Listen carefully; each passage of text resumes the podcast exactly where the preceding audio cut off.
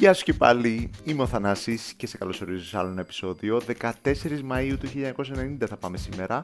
Στο νούμερο 1 βρισκόταν για 4 συνεχόμενες εβδομάδες το τραγούδι The Killer από τον Adamski. Ο Adamski είναι ένας Βρετανός acid house DJ και έγραψε μαζί με τον Seal το τραγούδι, ο οποίος Seal έκανε και φωνητικά. Μέχρι τότε ο Seal τραγουδούσε σε blues bands, αλλά μετά από ένα ταξίδι του στην Ασία, άλλαξε την οπτική του για τη ζωή και μπλέχτηκε με τη rave σκηνή. Το 1989 είδε τον Αντάνσκι να παίζει μουσική σε ένα παράνομο rave party που λεγόταν Sunrise Coop. Αργότερα βρέθηκαν σε ρεβεγιόν για την αλλαγή της χρονιάς στο club Solaris του Λονδίνου. Εκεί ο Αντάνσκι κάλεσε το Seal να δουλέψουν μαζί έδωσε, του έδωσε ένα τραγούδι να ακούσει και ήταν ο ήχος μόνο, χωρίς τα φωνητικά, χωρίς στίχους, του τραγουδιού The Killer, εξηγώντας τους ότι έδωσε αυτό το όνομα στο τραγούδι διότι του θύμιζε soundtrack από σκηνή δολοφονίας σε ταινία τρόμου.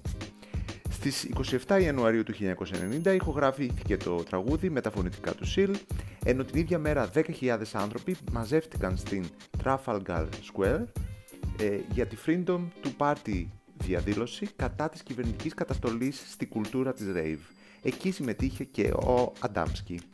Η σχέση μεταξύ τους αργότερα χάλασε διότι η δισκογραφική ήθελε να προωθήσει τον δίσκο μόνο με τον Αντάμσκι παρά τη συμμετοχή του Σουσίλ και στους στίχους αλλά και στη φωνή. Και οι δυο τους είχαν οικονομικά προβλήματα εκείνη την εποχή της ηχογράφησης. Ο Σιλ ήταν σχεδόν απένταρος και ζούσε σε μία στάση.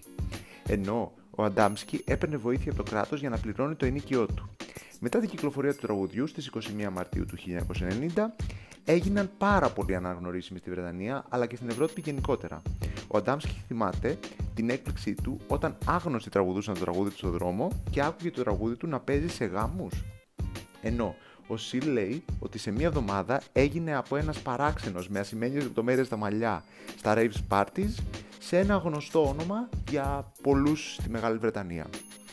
Οι κριτικοί αποθεώνουν ακόμα τον ήχο του τραγουδιού που, παρά, που έκανε παραγωγή ο Αντάμσκι και ακούγεται σύγχρονος μέχρι και τώρα, αλλά και τη φωνή του Σιλ που πρόσθεσε τρομερό χαρακτήρα στο τραγούδι.